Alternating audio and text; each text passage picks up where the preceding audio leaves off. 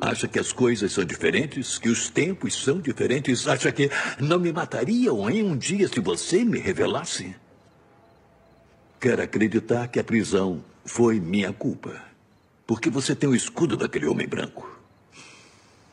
Tinham medo que a minha história fosse revelada. Então, eles me apagaram. Minha história. Mas já estão fazendo isso há 500 anos. Eles nunca vão deixar um homem negro ser o Capitão América. E mesmo que deixem, nenhum negro que se respeite aceitaria ser.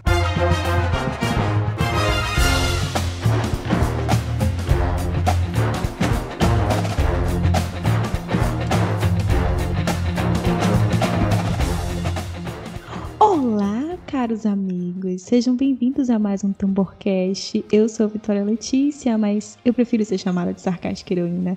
E hoje aqui comigo, olha, inédito, esse episódio ele é inédito em vários sentidos.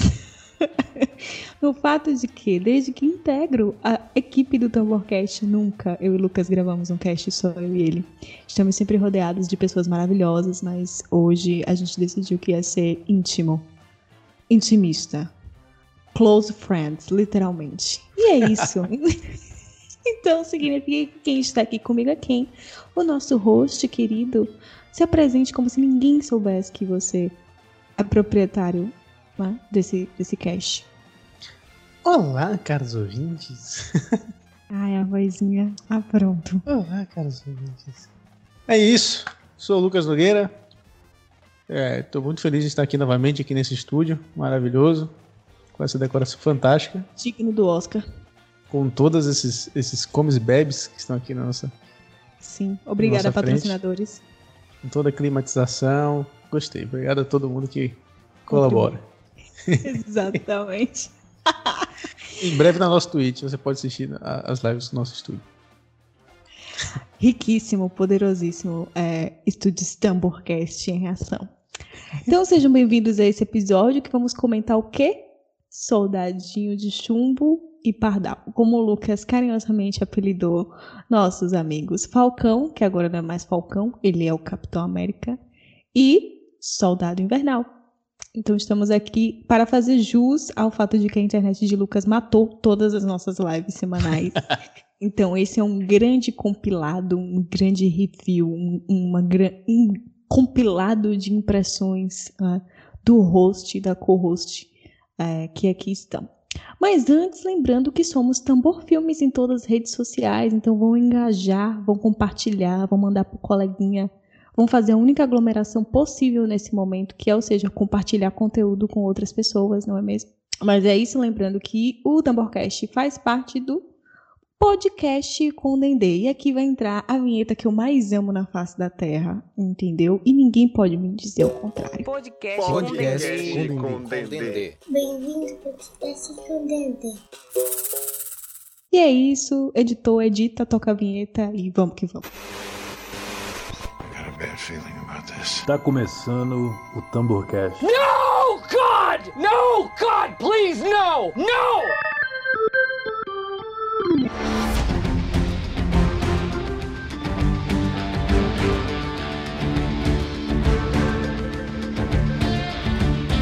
Mas vamos lá. Ah, já que eu comecei, eu vou começar literalmente de novo. E aí, você gostou? O que que você não gostou? O que que você achou da narrativa? Conte-me tudo, não me esconda nada. Aliás, acho importante a gente começar com um disclaimer, né, para justificar de que a gente já pode começar por esse assunto, né? Por essa narrativa, porque é, a gente começa por ela porque depois a gente vai começar a falar é, os acertos e os erros também da série, porque é importante a gente saber separar que a série ela tem um contexto muito bom e é o que eu acho que a série é boa. Ela, ela é mais legal, mais legal. ela é melhor por conta desse discurso que ela tem de debater a questão do racismo, mas eu acho que ela peca muito em algumas outras, nas outras, todas as outras narrativas, ela peca muito. e alguns erros de, de sei lá, algumas escolhas mesmo de, de visuais, inclusive, de, de coreografia, de, enfim. Nada, não quero ser o chato do rolê, né? Mas já isso. sendo. É, já sendo, é, então foda-se, já sou. Então, mas é isso, a gente pode começar então falando dessa questão do racismo. E esse discurso que eles levantam na série não é nada como um Watchmen, claro, porque o Watchmen é uma série que é totalmente construída em volta disso. E eles vão muito na ferida ali, né? Inclusive contando um caso que os Estados Unidos escondeu durante vários anos, né? que até, até hoje muitos americanos nem sabiam que existia. E eu, particularmente, nunca fazia ideia né? que eles destruíram quase com uma cidade inteira de negros prósperos lá, porque eles não queriam ver a galera crescer na vida. Mas aqui a gente tem essa discussão. E uma das coisas que eu acho mais legal é porque a série ela teve uma preocupação. Era importante a série, era necessária a série, porque não dava só para dar o escudo pro Buck e falar: toma, você é o Capitão América e todo mundo ia curtir de boa. Provavelmente eles já previam que uma galera ia encher o saco, com certeza teve uma galera que encheu o saco, tinha uma galera que, né, tem que ser o Buck, tem que ser o Buck, não sei o quê. E tem essa coisa chata de todo mundo esperar que o Steve Rogers vai aparecer em algum momento. Esquece, esquece esse cara, esquece esse cara, esquece Tony Stark. Já deu, já passou. Ninguém esquece. pode descansar em paz no universo Marvel, né? As pessoas estão sempre tentando ressuscitar de alguma forma. Deixa os atores curtir a vida, curtir o dinheiro que fizeram fazendo esses filmes. Que é bastante. E não foi pouco, né? é, não foi pouco, não, né, meus amigos? E aí ele coloca na série, dentro da narrativa da série, essa coisa. Toda vez que eu falo narrativa, eu lembro logo de tu, é sempre, não tem como. Você... Muito obrigada, muito obrigada. A influência, né? Se não, se não for pra ser assim, a gente nem, nem tem uma relação. Porque é, eles já se anteveram. Tá certo essa palavra? Eu não sei se a gente fala. Eu não faço a mínima Antiveram, ideia. anteveram. Esse, eles esse... precederam de alguma forma, né? É Pronto, precederam. precederam. o inerente debate. Se bem que nesse caso é diferente, né? Porque assim, quando se muda o gênero ou a etnia de algum personagem dos quadrinhos, né, sempre tem aquele fuzuê absurdo de. Ah, nesse caso, eles não mudaram, eles só transferiram o personagem. Eu adorei a, a, o barulho que você fez para é, fazer a simbolização das pessoas. Exatamente. Exatamente uhum. assim que soa para mim.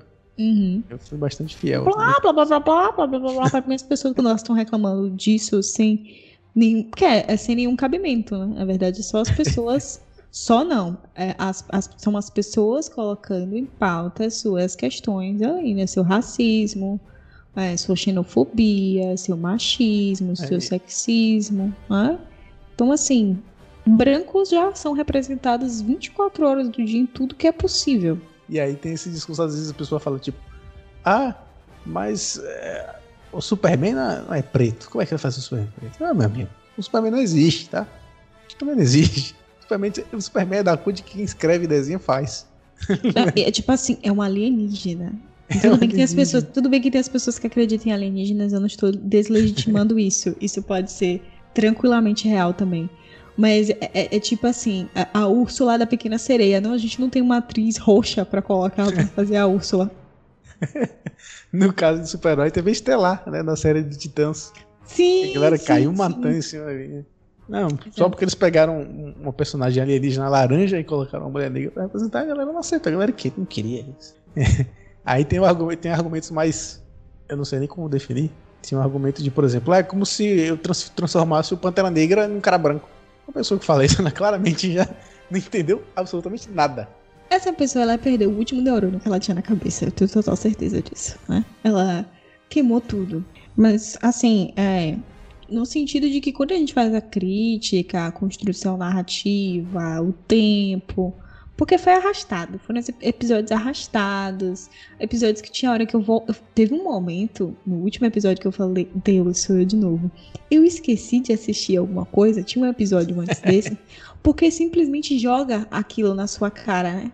Então, assim, tem, tem um ritmo que foi o que a gente falou lá na live do Maratona, eu concordo que eles deveriam ter lançado toda de uma vez. Não funcionou é, no ritmo, tá? Não vamos comparar a narrativa de WandaVision com Falcão uhum. e Soldado Invernal, porque o teor da história, das discussões são completamente diferentes.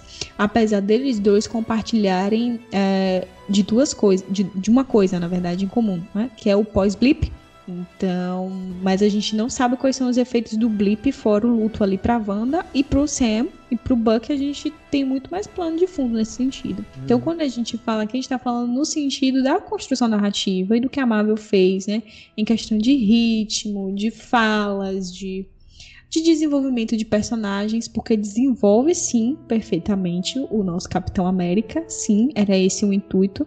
Mas eu particularmente fiquei, sim, e essas outras pessoas aí, meu povo, que vocês botaram no rolê, vocês não vão dar um, um fecha, não é um fechamento, porque a gente agora sabe que vai ter um Capitão América 4, né, que vai ser, uhum. que vai envolver vários personagens em redes que estão ali. Mas essa coisa da Marvel de sempre deixar alguma coisa em aberto tudo bem que a gente não precisa, não existe nada perfeito no mundo, a gente nunca está completamente satisfeito, mas assim, minha filha, custa, custa para você, você fazer um negócio pra gente assistir agora e der certo agora e você desenvolver depois se você quiser ou não, sabe? Que basicamente então, eles fecharam só o arco do 100. Exato. Tecnicamente. E do Zemo, talvez. É, tecnicamente, né? Porque teve um momento que eu falei, Zemo já ganhou mais fechamento do que muita gente nessa série aqui, né? Porque o Buck, no último episódio, você não entende o que ele tá fazendo. Você faz, esse cara que tava aqui o tempo todo, só você não viu, já dizia Pete, e aí a gente fica tipo, que ele tava fazendo aqui? É porque a gente imagina, eu pelo menos imaginava que, tipo, ah, é, ele é o Capitão América e o Buck é o Buck, e o Buck é o, o sidekick do Capitão América. E tem essa reaproximação na série do Sam com o Buck. Na verdade, eles nunca foram muito próximos. Nessa série que eles se tornam de fato próximos e tal. E aí, você imagina que eles vão ficar juntos agora, vão fazer missões juntos. Não, só o Buck. Foda-se, tô indo embora aqui. Você tá indo pra que... onde?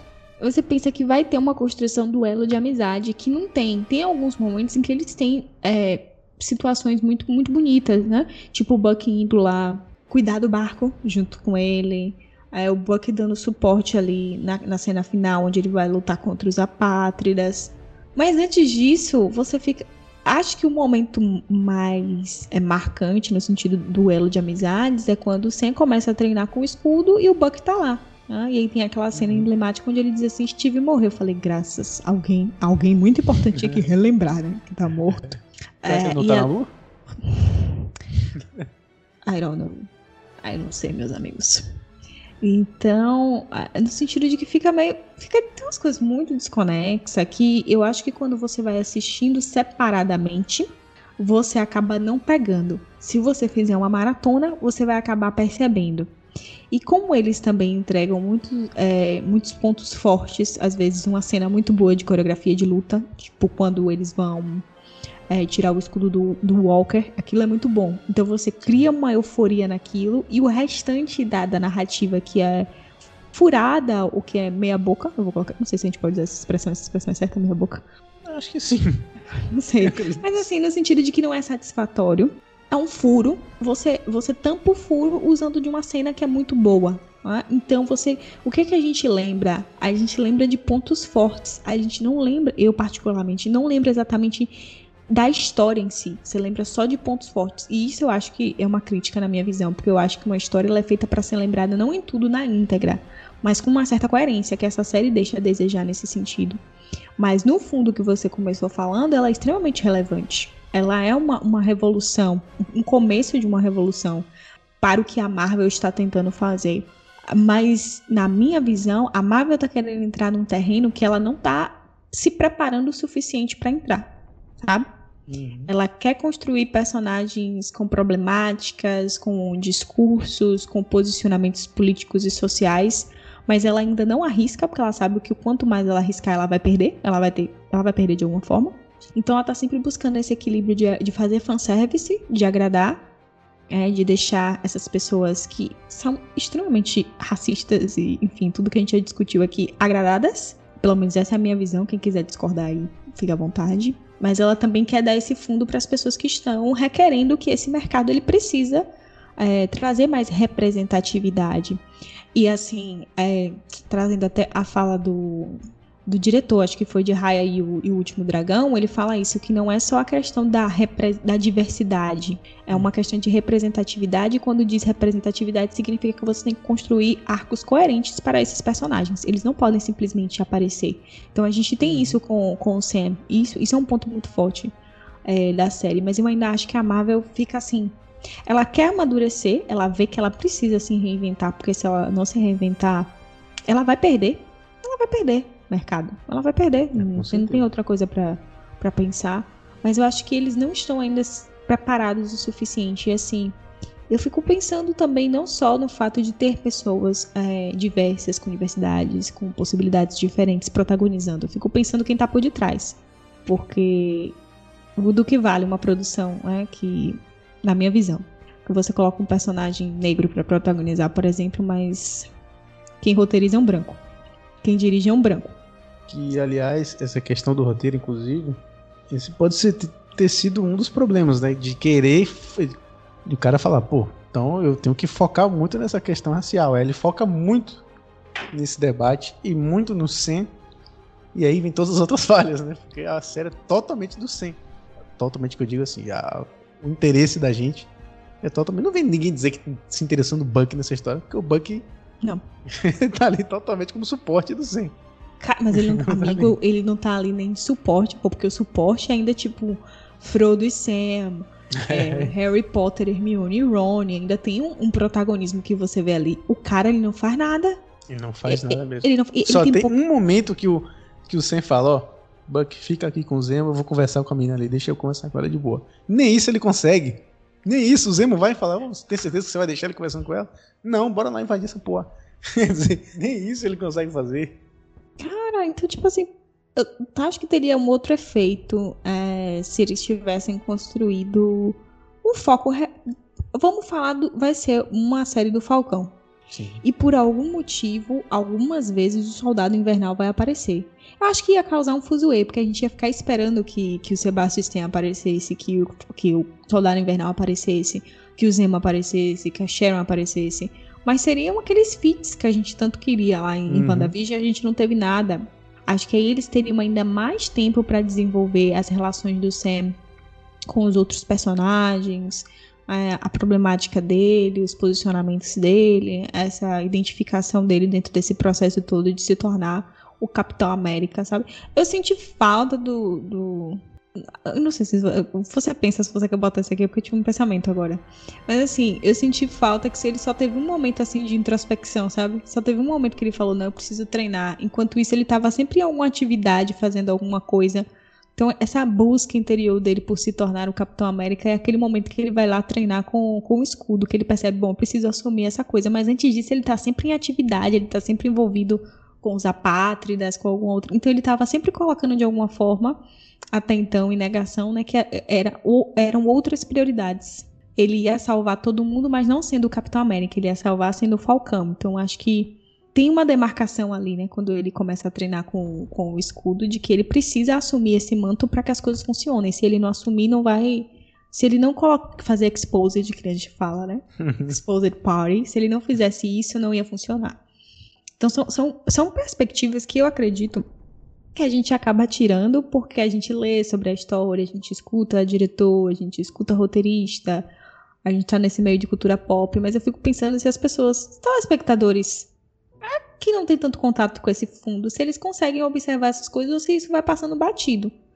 Fico hum. pensando em como essa, essa transmissão chega. Caro ouvinte, comente aí, deixa o seu, o seu like. Eu acho que passa muito, muito batido. Assim, pelo que eu vi dos comentários da galera e tal, porque acho que as pessoas se acostumaram a comer a comer o feijão com arroz da Marvel, né?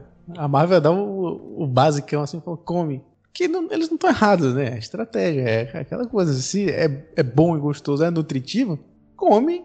Vai, vai ser legal, vai ser gostoso, vai ser nutritivo. Só que é como eu falei pro amigo, ó, essa série para mim foi um feijão com arroz dos melhores, assim. Excelente. Mas eu queria algum dia ter comido uma lasanha, ter tomado um sorvete. queria ter feito uma coisa diferente ter tomado um champanhe, né? Ter um, um champanhe, caviar, uma coisa, coisa, assim. Eu não queria suco de manga todo dia. Eu queria uma coisa diferente. Então, assim, a Marvel ela joga muito seguro, que é o que ela não fez em WandaVision, né? WandaVision é completamente diferente de tudo que a Marvel já fez. E eu acho que talvez a gente tenha até a impressão de que é mais do que é, pelo fato de que a gente está tão acostumado com o normal, que quando eles arriscam um pouco, a gente já fica. Oh!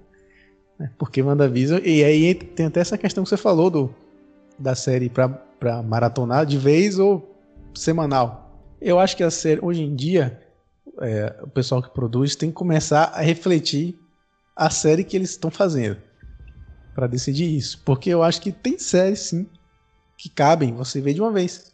Tem muitas aí que cabem você assistir de uma vez maratona, você vê tipo um filmão grande e tá de boa. E tem outras que que cabe expectativa, que cabe teorias. Né? WandaVision foi assim, Mandaloriano foi assim. Você fica pensando em várias teorias a acontecer. Esse não teve espaço nenhum para teoria, não, não teve. Se me disser que teve uma teoria que as pessoas ficavam especulando, eu não vou acreditar, porque não teve. Acho que nem conseguiram especular no sentido de que apareceu, ah, vai ter um personagem que ainda não foi introduzido no MCU, mas que está presente nos quadrinhos, que é a Madame Hydra, né? Sim. Tipo assim, pitch daqueles, assim, de 5 segundos. É um iê iê da Ariana Grande que ela tá cantando, sabe? yeah, yeah, yeah. Foi isso aí que aconteceu Hydra. Ela entra faz o pitch dela lá com o Walker e depois ela sai. Então, eu acho que também pelo fato de que a gente tomou tanto na cara. Cara, ouvinte, você achou que eu ia falar que a gente tomou. Não, a gente tomou na cara. é, com essa coisa de WandaVision, que eu acho que as expectativas ah, ficaram muito. Muito rasas nesse sentido. Mas eu também fico pensando o tempo, o espaço de tempo que eles deram de uma série para outra. Hum. Eu acho que eu acho que isso tem, tem um impacto fico pensando que. Ah, os meninos até falaram isso lá no Maratona. Ah, a Marvel tá experimentando. Ah, eu vou jogar aqui, gente. A Marvel tá há 12 anos fazendo aí, ou mais, né? Um, um universo cinematográfico. Eu não sei se ela tem. Eu não sei se ela tem mais tempo para ficar experimentando nada, não. Acho que ela já chegou no nível que ela já devia entender o que é que funciona e o que é que não tá funcionando. Né? Até porque existem outros serviços de streaming aí que já já colocam em pauta se você lança uma uhum. série semanal, se você lança uma série é, se você lança uma série toda de uma vez, como a Netflix fez, né? Lançou a moda uhum. da, da, das maratonas. Então eu fico pensando nisso, se o tempo também ter jogado logo em seguida a WandaVision, se isso também não tem um impacto, assim. para mim teve, porque eu, eu, demorei de sair do rolê WandaVision para entrar na narrativa de Falcão e Soldado Invernal. E aí agora a gente vai ter um tempo até Loki, vamos ver como é que a gente vai experienciar chegar a Loki. Né? É, apesar de que eu acho que Loki Loki vai ter espaço, não, não, não necessariamente para teoria, mas porque vai ser uma série, parece, vai ser uma série completamente despirocada. Então dá a sensação de que todo episódio vai ser é uma história muito louca. É vital para a saúde mental do brasileiro, uma série despirocada. eu acho que nem faria sentido você assistir tudo de vez, porque eu acho que cada episódio vai ser tudo diferente um do outro, apesar de ter uma história Assim, eu espero, né? Eu já começa a ter uma pequena sensação de que a gente vai se decepcionar em algum momento. Mas eu espero que eles sigam por esse caminho. Agora, eu, assim, teve algumas coisas que atrapalharam a minha experiência com o Falcão Cidade Vernal. Primeiro de todas, Snyder Cut. Foi na mesma semana, um dia antes. foi verdade, foi verdade. um eu dia, fui, não, dois dias tava. antes. Eu tava, uhum. Dois dias antes, quando chegou na sexta-feira, eu não lembrava de Falcão Cidade Vernal, porque só tinha na cabeça Snyder Cut. Eu queria assistir de novo Snyder Cut. E aí chegou, e, e o primeiro episódio de Falcões da Invernal é até aquele episódio né, que até você mandou mensagem dizendo o que é que tá acontecendo aqui? O que, o que é que tá rolando? Porque. Juro, eu começava todo episódio mandando mensagem pra Lucas, gente, o que é que tá acontecendo aqui? A gente. E, e, o melhor é que era 50 minutos, né? Era supostamente 50 minutos, mas passava mais rápido que os 30 minutos de WandaVision. Eu falei, gente, o que aconteceu aqui? Passou muito rápido. Basicamente, o primeiro episódio foi só o Falcão matando um bocado de gente no helicóptero. E depois ele tendo dificuldade para pagar as contas. Basicamente foi isso. Não tem bolsa Tony Stark, meus amigos. Aí seus Vingadores não ganham é, salário. Então, assim, qual é o intuito de ser um super-herói? Nenhum. Não ganham salário. Apesar de que os que assinaram um acordo deveriam ganhar. É, a gente não viu nenhum que assinou um acordo ainda após. Mas eis o problema. É que a Marvel faz várias coisas. Ela tem várias discussões sociopolíticas que ela poderia estar dando fechamento nas suas narrativas, uhum. mas elas não fazem isso. Então, ai, beleza, as pessoas foram cinco anos blipadas. Assim, que que, onde é que elas estavam, man? Primeiro, onde é que elas estavam, tá ligado? O que, que tava acontecendo? E depois, ah, você não tem como ter crédito aqui no banco porque você tava cinco anos. É, man, é isso mesmo, eu tava cinco anos desaparecido, seu mané, tá ligado? Poxa, sabe? Então, tipo assim. Aí você fica. E aí, se alimentam do quê? Vivem do quê? Ah? E essa coisa do, do, do acordo de Sokovia simplesmente sumiu. Eles não debatem, tá em vigor ainda, tá rolando, a gente não sabe. É porque guerra, tá é guerra, guerra Civil, né? Guerra Civil é um filme totalmente esquecível, completamente deixado na memória, deixado na memória no sentido de soterrado. Você não lembra que ele existe. Você sabe que ele tá lá, mas você não quer acessar. Ele simplesmente sumiu. Você só sabe que a gente só sabe que a, a, a prisão que eles construíram lá ainda existe, né? Que o Zemo vai para lá. a, a Raft. Mas simplesmente eu não sei, eu não sei o que, é que tá acontecendo. Como é que tá o mundo pros super-heróis? A gente não tem informação nenhuma, a gente não, gente não sabe. E aí, para pensar no, nos personagens, a gente pode falar também do Joca, o grande Joca, o Joaquim Torres. A gente pode chamar também de Joto. De Jojo. Jojo. Jojo. Que, aliás, é, ele se torna o Falcão nos quadrinhos, depois do Falcão virar o Capitão América. E a série deixa isso preparado de uma forma que eu achei até bem meio meh, assim, sabe? O Falcão quebra as asas, ele, ó, oh, tá indo embora, tá esquecendo de levar as asas. O Falcão, foda-se, fica com tu aí. Tipo, porque, é porque eu Mas só que porque tá pensado. quebrado, né? Só porque tá quebrado. É isso, e onde eu é que ele arruma que ele as pensado outras? isso. Ei, amigo, onde é que ele arruma aquelas outras que ele usa quando ele tá de Capitão América? Aquilo já veio no traje que, que veio de Wakanda? Foi isso? Veio, já foi, já veio no ah, traje de Wakanda. Desculpa, cara ouvinte, se for um detalhe assim que me ocorreu. Que é de, de vibrânio também, por isso que ele se protege, né, do, da explosão lá com, com elas. E aí, ele tava realmente decidido a virar o Capitão América. Ele ia virar o Capitão América sem asas, porque ele não tinha mais asas. Ele falou: foda-se, não quero consertar, fica pra tu. Essa carcaça, vende aí no, no eBay. Ele podia pegar ele mesmo e leiloar para poder pagar as contas, resolvia tudo. Eu Pronto, vou fazer um, eu vou fazer um leilão com as asas do Falcão. Me ajude a tentar a viver. Estou aqui tão perto.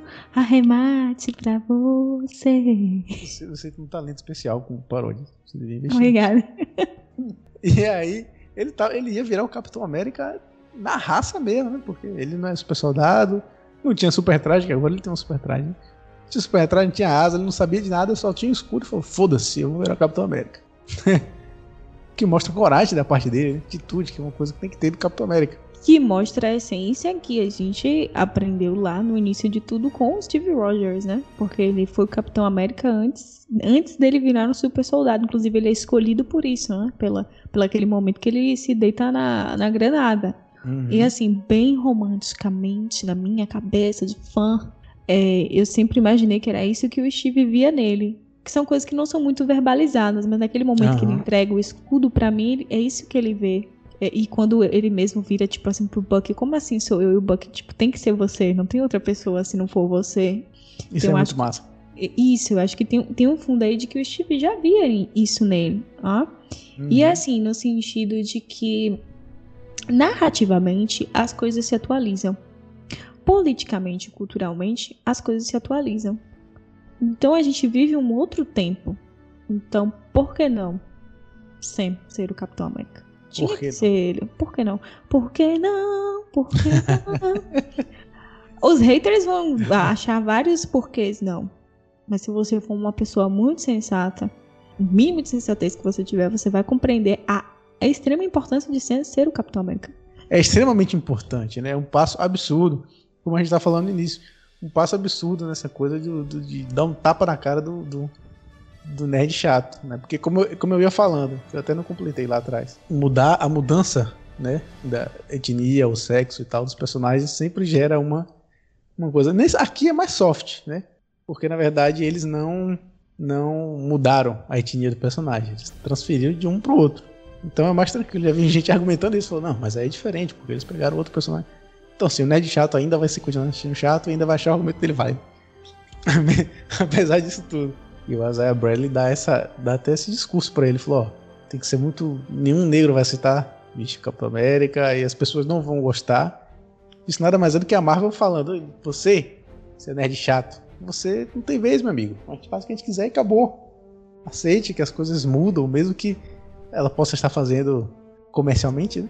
Mas Sim, é, é, essa é uma discussão, né? A gente sabe que nem tudo tem esse fundo do uma empresa multibiliardária e não, não necessariamente está querendo fazer isso por representatividade, né? Tem um jogo capitalista e, e comercial, mas bom, é válido?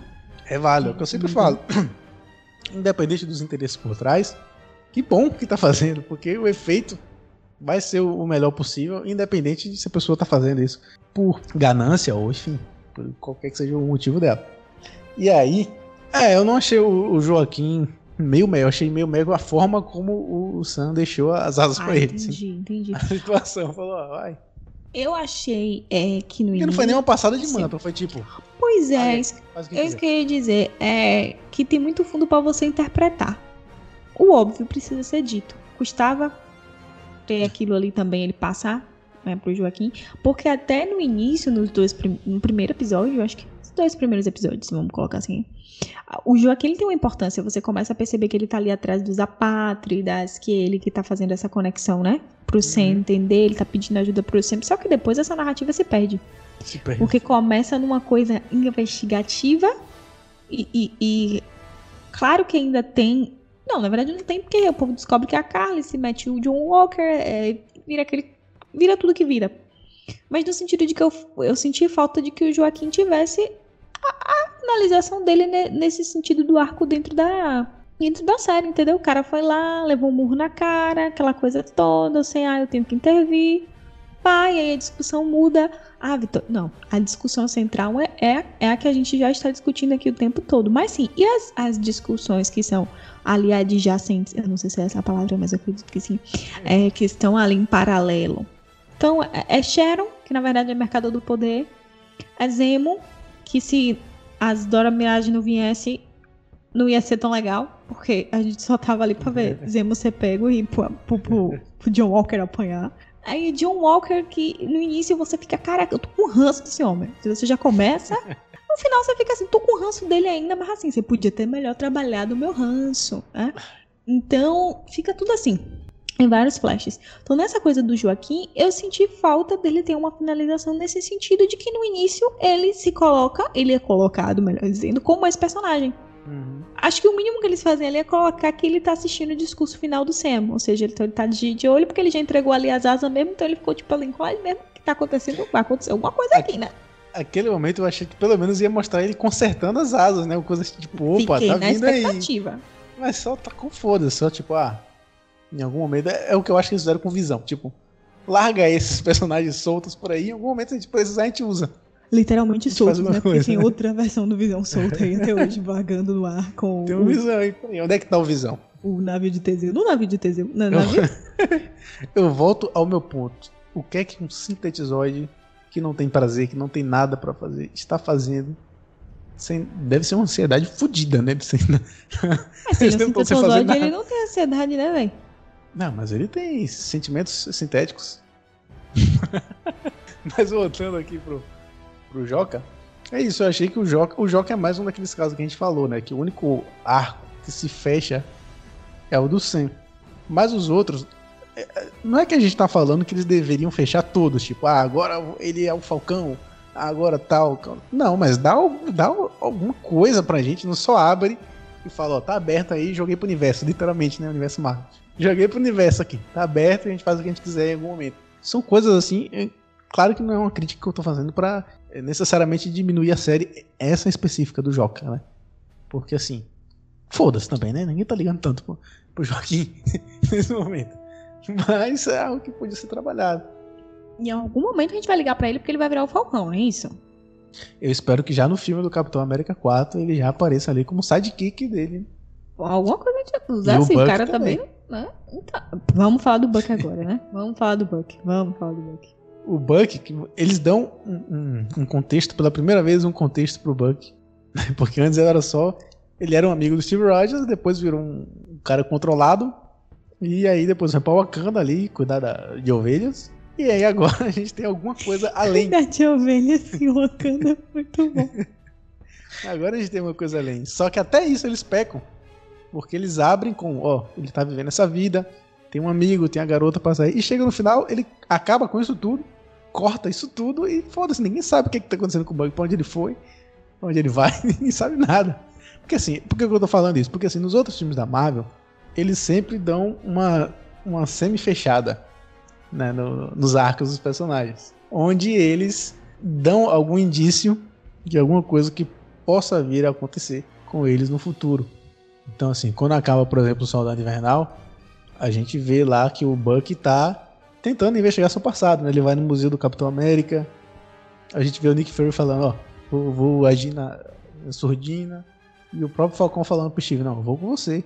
Para onde você for, eu vou.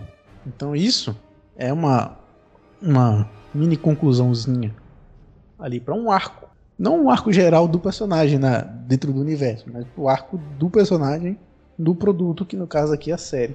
E o Buck, é, para não dizer que ele não fechou nenhum arco, tem um arco dele da terapia. Né? Que ele foi. Aí, aí isso, essa é a única pista que a gente tem do que aconteceu com os acordos de Sokovia, né?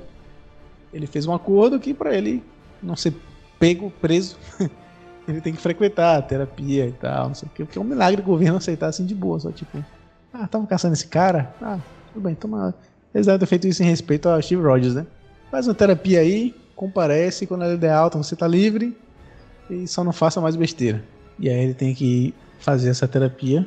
É, assim, é, uma BNT aqui pra minha amiga Bells lá do Maratona de Sofá, ela botou um destaque muito interessante. No sentido de que é uma terapia obrigatória. Então, isso já mexe ali com, com, a, com as estruturas. Não é o Buck que procura por esse auxílio, ele é obrigado a ir até esse serviço. Mas mesmo assim, o Buck, na minha percepção, ele, ele simboliza isso. Ele consegue criar uma relação com aquela psiquiatra. Ela é psiquiatra. Ela era uma soldado, né? Ela falou, já estive na guerra também. Ela se dedica ali a cuidar de outros pares que também já passaram por situações semelhantes. Eu acho um arco muito ruim. eu queria mais. Porque. Bom, porque eu queria mais, porque do meu lugar de psicóloga, é óbvio que eu vou querer mais de uma coisa que pode, no mínimo, me dar um, um, um, um arcabouço, né? Para eu comentar algumas coisas. E acabou que, no sentido psicológico, psíquico, simbólico, arquetípico, WandaVision, eu consegui tirar mais de WandaVision do que eu consigo desse arco, que é muito pronto para algo. Porque é muito real, porque aquilo é muito real. Uhum. Pessoas que passaram por processo, é, soldados que estiveram na guerra com estresse pós-traumático, os grupos de, de ajuda, enfim, o Buck faz parte disso, porque o Buck já tá, o Buck foi pra guerra várias vezes, o Buck se meteu em várias coisas várias vezes. É, mas ele cria uma relação com aquela psiquiatra que eu acho que é interessante, é por isso que no final ele acaba mandando o, o caderninho para ela, né, mostrando uhum. que ele uhum. riscou o último nome. Mas Só para explicar o que é, que é o caderninho mesmo, para explicar pro ouvinte que de repente não ouviu ou não prestou oh, atenção. Ouvinte, o caderninho era o caderninho que era do Steve Rogers, que ele começou a escrever quando ele voltou do descongelamento dele. descongelamento, pode falar assim. quando ele saiu né, do, né, quando ele apareceu no Capitão, é, no Capitão América e Soldado Invernal, ele tem isso. Aí inclusive tem aquele momento que ele tá correndo lá com o Bucky, é, com, com o Sam, e o Sam fala é, sobre algumas coisas, né, que ele perdeu enquanto ele estava congelado. Então ele anotava. Como da Xuxa. E, enfim, ca, cada país teve uma coisa. Eu lembro disso, né? Cada país teve uma coisa que ele anotava diferente. Mamonas assassinas que pertencia à própria cultura local. É, e aí o Steve deixa esse caderninho pro Buck e o Buck acaba utilizando o caderninho para é, colocar os nomes das pessoas com quais ele teria que fazer finalizações em relação aos atos que ele cometeu enquanto ele estava sob o controle da Hydra. Né? É, então no final ele é porque no início, quando a gente vê eles conversando naquela sessão, enfim, etc., antes de ter aquela suposta terapia de casal, porque aqui, aquela cena é melhor no trailer do que na série, que é uma grande merda. Fiquei muito triste. Então a gente vê ali que ele cria uma relação com ela, por isso que ele manda. Depois que ele conversa com a última pessoa que falta, que é aquele senhor, né, que ele matou o filho, e ele precisava dar uma finalização pro, pro pai da vítima. Então, assim, faltou. Eu também achei que faltou um tato, um trato para retratar o que seria o cuidado psicológico, uma assistência ali psiquiátrica para com, com ele. Porque naquela cena mesmo que ela coloca eles, eles para se confrontarem, né? Pro Buck e pro Sam se confrontarem, achei uma coisa muito crua, muito. Fica sem contexto. Você acha que é só uma atividade que eles têm que fazer, eles têm que se confrontar, não? Por que, que era importante pro, pro Buck entrar em contato com aquilo com o Sam? Não tem fundo disso, do porquê que é importante essa coisa na amizade deles. Então fica muito subtexto, enfim. As pessoas passa batido para algumas pessoas e outros vão querer fazer um, uma interpretação disso. Então eu achei ruim. Eu achava. Eu gostaria que tivesse sido de, de outra forma. Mas eu gostei de ver nesse sentido de que eles criaram uma relação entre, entre ele e a profissional. E isso fala muito do processo do Buck. O Buck, nessa narrativa, ele estava ali para deixar de ser o soldado invernal que fizeram dele. Porque ele vai continuar sendo o soldado invernal. Mas agora um sujeito, um, um enfim, um companheiro, né? Porque ele acaba sendo sempre aquele que protagoniza em segundo plano, é, que sabe o que ele quer, o que, que ele vai fazer É, e assim, ele uhum. tomou responsabilidade pela própria vida dele e assumir responsabilidade na vida. Meus caros amigos, meus caros ouvintes, é uma grande merda, né? É uma merda. Porque isso não só inclui a gente se responsabilizar pelas coisas boas que a gente faz, mas pelas coisas que a gente também considera que são ruins. Mas eu, eu, espero que o Buck possa começar a se responsabilizar e se ver de uma outra forma. E eu acho que esse é o arco dele, é um arco de abertura. Ficou aberto quem é que o soldado invernal vai ser agora, que ele não é comandado pela Hydra, que ele não tá sobre o comando do Zemo, que ele não é apenas o cara que tá lá junto com o Capitão América, porque eu imagino que, seja lá o que vai se desenvolver do, do Buck, vai ter coisas que são independentes da relação dele com o Sam né? Uhum. E do sempre para com ele. Então, um arco que faz uma abertura. Então, é interessante ver que é um personagem que, para mim, tinha muito potencial em trazer essa representação de ressignificação das suas próprias questões. Mas é, é raso. Eu faço essa interpretação, eu coloco alguma coisa aqui pelo fundo que eu tenho, da minha uhum. profissão, do, do, do, que eu estudo. Mas é raso. Ah, Vitória, toda narrativa tem que ser profunda? Não, gente. Mas assim, eu, particularmente, já tô um pouco cansada desse formato da Marvel. Né? Aí depois vocês vão falar que a Snyder, a Snyder, aí porque o Snyder ele não falou que era aquilo no Snyder Cut. Sim, More, o povo da Marvel também não falou, tá ligado? A gente também tem que adivinhar, então nem tudo. Mas existem coisas que são óbvias que precisam ser ditas. Então eu senti falta de um trato mais, é, mais ainda próximo do que eles estavam propondo. Porque aquela cena de que ele tá em Wakanda hein? e a Dora Milaje vai tirando as memórias dele, aquilo é muito bonito, mas, velho, não tem tanto fundo daquilo. Você sabe que, que é o que ele passou por causa das outras narrativas. Mas depois eu fiquei pensando, não seria interessante ter tido um episódio que fosse só do Bucky, por exemplo? Com certeza.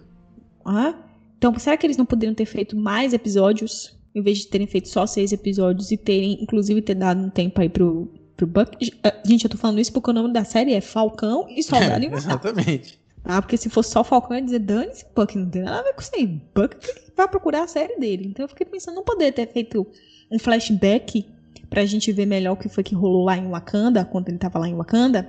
Que aí a gente. E, e ter mostrado. Não teria. Não sei, eu fiquei pensando também, viajando. Não teria como ter mostrado como foi que ele acabou entrando naquele processo ali, na, desse processo terapêutico. Como foi que ele foi porque a gente sabe que ele tá ali, que acontece, mas a coisa é muito assim, né? Muito subtexto, muito furo, furo de narrativa, que eu fico com aquela grande sensação, né, meus amigos? Só quem escreveu um TCC ou qualquer outro trabalho aí sabe, que é quando você diz assim, seu orientador vira para você e diz assim, escreve, escreve um bocado, escreve bastante, porque depois a gente sai fazendo um recorte, mas não, não sai metendo a tesoura desse jeito, um jeito, né, aleatório, sem juntar parágrafo. Então, às vezes eu tenho a sensação que, que a que usa de. Não sei, que as pessoas que mexem com isso aí fazem isso, sabe? Então aquela história de que seria um filme de seis horas, por exemplo, talvez tivesse dado mais certo. Eles tivessem feito o Snyder Cut deles, só que com Falcão e Soldado Invernal, sabe? Então picotou muito e o Buck para mim fica super. Caraca, meus amigos, aquele último episódio. Tem hora que ele tá olhando pro céu, vendo o Sam voar, que ele tá com uma cara de deslumbrado, e aí você fica, não tô entendendo o que tá acontecendo aqui. Aí tem aquela que chamam ele de Sargento Barnes e é. tal, e não sei o que. E ele fica ali com a Sherry. Gente, depois ele tá passando a mão nas costas do Walker. O Walker tá passando a mão nas costas. Não, falei. Too much pra mim, mas essa é a minha opinião. Buck ficou subdesenvolvido. Mas eu creio que no, na fórmula infalível Marvel, né? Seja pra. Ah, a gente vai desenvolver mais coisas dele agora em outras narrativas.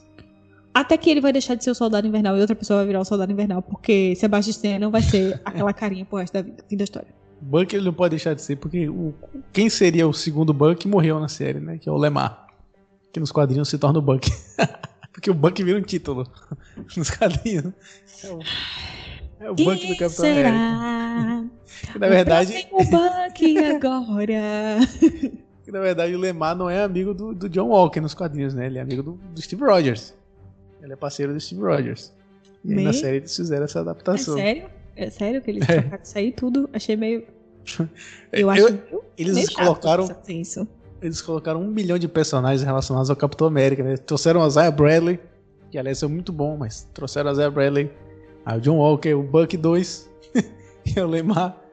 Trouxeram o, o neto do, do Isaiah Bradley, né? Que é o Elijah que futuramente a gente presume aí que vai assumir o, o, o título de patriota. Isso significa que eu sou o seu Buck? Ou eu sou o seu Buck? Nós somos nossos Bucks. Fica a reflexão. Seja você o seu próprio Buck. Arrasta pra cima. Vem conferir com a gente como você pode se tornar o seu próprio Buck. Ative o seu Buck interno. Mas antes da gente falar do John Walker, eu queria falar logo dos, dos vilões. Oh, vamos falar dos vilões? Falar do Zemo rapidamente, tem? porque rapidamente tem muita pouca coisa pra gente falar, né? A dancinha, a dancinha foi. Dança muito bem. Dança muito bem. Descobrimos que Daniel Bru é filho de brasileiro. Exatamente, porém não fala português. Não fala português. Não fala o pai português. dele falou: foda-se essa língua, irmão. Aprende espanhol aí. Na verdade, ele não. só fala vários idiomas, só não sabe falar português. Mas eu entendi ele dando uma, eu, vi, eu vi ele dando uma entrevista dizendo que ele foi introduzido ao português de Portugal e não ao português brasileiro. Ou seja, foi colonizado igual a gente, né? foi colonizado. ele só fala alemão, inclusive eu achava que ele era alemão, né? Porque o nome dele é Daniel Bru. E ele ficou famoso por filmes alemães. E, é, por, inclusive, e... no Alienista, ele também é, é, é, alemão, né? Naquela série também tem uma influência alemã, não tem não? Eu, tô eu acho que sim, eu acho ah. que sim. E ele faz um, um, nazista lá no, no Bastardos Inglórios, né? Então eu achei que ele era alemão. O cara chama Daniel Bru, não tem como imaginar que assim. Mas né? o Zemo também é nazista, então tudo, tudo é, o Zemo. agora é. O Zemo, não, não, não me incomodou, mas as adaptações que fizeram com ele foi tipo... Rolou um retconzinho. Ele não é o mesmo Zemo do, do Guerra Infinita, apesar de eles quererem forçar, não é a mesma coisa. Eu fiquei muito puto no Guerra, Guerra Infinita, não, no, no, Guerra Civil. Eu fiquei muito puto no Guerra Civil, e aí eu me permiti ser nerd, nerd chato, e a série agora veio confirmar que eu não era tão chato assim, tava certo. Porque eu ficava puto dele ser o Zemo.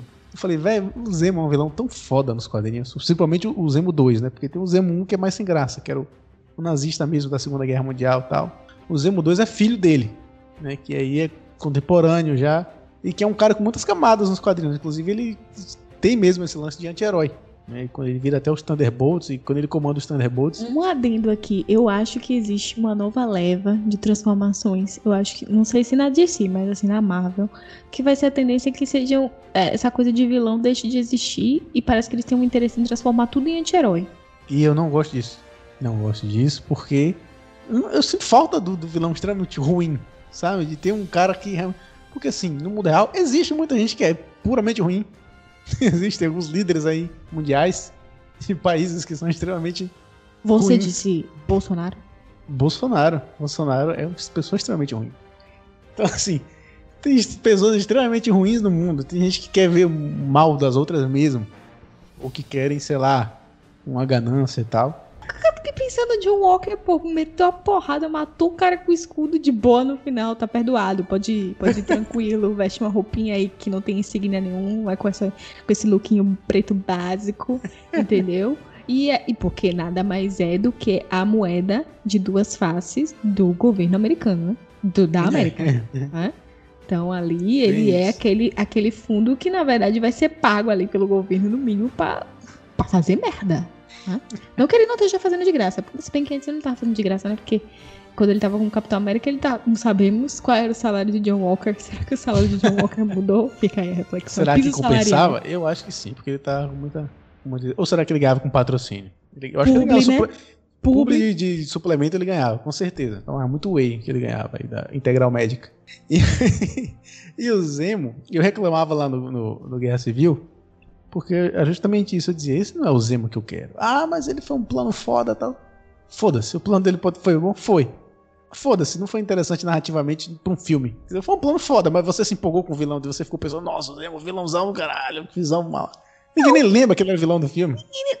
Chega, e na série é a mesma coisa, quando chega lá no final, que ele tá lá naquela prisão e que fica subentendido que é ele que explode, né? O, o carro com, com. Manda explodir o carro com os últimos. No, com os apátridas que, que estavam presos, né? Que você fica. Ah, tá, Zemo. Então é aí que tu tá, era aí que tu tava é. esperando. Mas você não, não lembra. Ele passa. Ah, eu não entendo, porque para mim, se você coloca um personagem na tela, é pra, pra fazer um. Exatamente. E no Guerra Civil eu reclamava muito do visual, porque assim, ele não tinha absolutamente nada que identificasse ele como Zemo no Guerra Não tinha absolutamente nada igual o Zemo nos quadrinhos. Ele só era Zemo, só tinha o um nome. Falaram, ah, sou, sou Zemo. Nem Barão ele era, é só o Zemo. Sou o Zemo e pronto. Pô, o Zemo fez isso, pá. E ele era um personagem extremamente denso, né? No Guerra Civil, sério, sisudo, pesado. E aqui não, aqui ele brinca com tudo que ele fez, brinca, tudo é uma graça para ele. Alívio cômico. Divertido. Fiquei passada com o Zemo era um alívio cômico. Eu falei, como assim? Vamos aqui. O que não é o que a gente reclama, né? Você tá reclamando que mudou o personagem. E aí. Não estamos reclamando. Esse cast ele não tem o intuito de reclamar. Ele está não aqui pontuando, fazendo Exato. reflexão crítica para que o ouvinte possa entrar nessa onda com a gente. Diferente. Exato. E aí o Zemo, eu dizia, eu falava no, no, no Guerra Civil, eu falei assim, não é o Zemo, bota uma máscara nele pelo menos. Bota uma máscara só pra identificar e dizer, ó, esse é o Zemo. Só pra você sentir que o personagem tá ali. A Marvel simplesmente pegou e falou: Ó, vamos transformar esse cara no personagem dos quadrinhos? Vamos. Aí é um personagem que era de um jeito, muda totalmente a personalidade, se torna um personagem caricato, se torna um personagem. Antes ele era só um soldado socoviano. Ele é. Eles estabeleceram ele como um soldado socoviano que perdeu a família tragicamente na Batalha dos Vingadores. Ponto. Aqui ele é um barão. Ele é um cara de família rica, um cara rico. Que ele é menos quadrinhos, mas aqui, do nada, foda-se todo o discurso de família e tal. É o barão, um cara extremamente rico. Tem, tem, inclusive tem um, um mordomo que podia. É mordomo? Não sei o que é mordomo, enfim, um assistente, sei lá. Tem um cara que trabalha para ele que podia fazer coisas enquanto ele tava preso. E esse cara não ajudou em nada na guerra civil. Esse cara. O Zemo, ele teve que ir numa fazenda ativar um negócio na casa de um maluco, porque ele não mandou esse cara pra adiantar o trabalho. Você tá falando aí do Zemo no filme? Eu não lembro, eu vou ter que assistir de novo pra, pra construir essa memória de novo, porque eu não lembro mais do que aconteceu. Basicamente, eu quero dizer apenas que fizeram um retcon. Eles reconheceram todas as minhas críticas, parece que ouviram, abriram lá o letterbox, a minha conversa, e falaram, ó, realmente esse rapaz aqui tá certo, vamos fazer um retcon. E não é uma crítica, nem a Marvel, nem a eles mudarem, porque eu gostei mais desse Zemo. Ficou mais legal, assim, eu tenho ainda o um incômodo dessa coisa de todo herói, todo vilão ter que se tornar anti-herói. Eu não gosto disso. Eu já falei. E aí eu vou explicar por quê. Já, a gente já falei muito aqui, mas eu vou explicar de novo. Porque todo mundo lá tem um lado bom, todo mundo tem um lado ruim também. Porque o lado bom sempre tem que aguçar. Porque a gente não vê nenhum vilão da dúvida, apesar de que a gente tem a Sharon Carter aí no final, dando uma. Né? Mas a gente vai chegar lá na Sharon Carter. E aí, acho que é isso sobre o Zema, né? Não tem muito o que falar. Além do que aquele manjar turco deu uma vontade absurda. Zemo roubando aí as ideias de Lu, é, é, do Luiz, né? Que escreveu as Crônicas de Nárnia. Já, já aprendemos com o Edmundo nas Crônicas de Nárnia que comer manjar turco não é coisa boa. O manjar turco, que nada mais é do que aquelas balinhas que você pega em clínica, sabe? Aquelas balinhas que tem um, a marca na, na embalagem. É aquelas balinhas redondinhas. Eu achei que era tipo um, um, Tem um nome aqui, existia um nome aqui, mas eu não lembro o que era. Mas sabe que o manjaturca é tipo uma finizinha, né? É uma goma. Não, eu ia te dizer isso, que parece aquelas umas goiabinhas, umas goiabas. É tipo umas gelatinas, um negócio que a gente comprava que vinha todo açucarado, mas não tinha gosto de nada. Tinha muito açúcar e muito gosto de açúcar. Sempre mude açúcar. É só pra você ficar agitadíssimo. É. Eu acho que manjaturca é isso. É apenas um nome. É, nome muito, é um nome muito forte. Manjar. Olha o que é um nome forte. Manjar. Ainda pois turco. é, você fica uma coisa assim, né? Olha, uma. uma... Como ah? será que eles chamam na Turquia? Será que eles chamam de manjar turco? Doce. bala.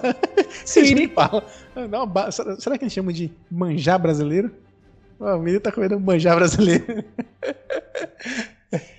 Vem orquestra especial, comidas doces pelo mundo. Edição especial em breve. É, vai vir, na verdade, a gente vai fazer um cast de comidas da ficção. Acabou. Fim da história. Acabei de, de instituir aqui. Eu tava vendo, eu não sei como, aleatoriamente eu vi essa semana um prato tipo que tem um nome estrangeiro tal. É tipo, não sei o que lá de qual país. E aí eu fui pesquisar e eu descobri que é um, um prato 100% brasileiro. E foda-se, porque, porque eles botaram esse nome. Ah, eu acho que é a torta holandesa. É a torta holandesa? Acho que é a torta holandesa. a torta holandesa é 100% brasileira, mas não sei o que chama de holandesa. Enfim, foda-se. Cai a reflexão, né, cara, ouvinte? Aí outro personagem que tem, que também não é 100% mal, que é a Carly, né, que é outra adaptação que a série faz com os quadrinhos, é o Carl. O Carl Morgenthau, que também Gostei não é a pátrida. Ah, tá. Gostei dele ter transformado em uma mulher. Mas assim, não entendi o que aconteceu. Eu terminei a série sem entender o que, a menina que que queria. queria. O que, que ela queria? O que, que ela queria? Hackear o celular dos outros?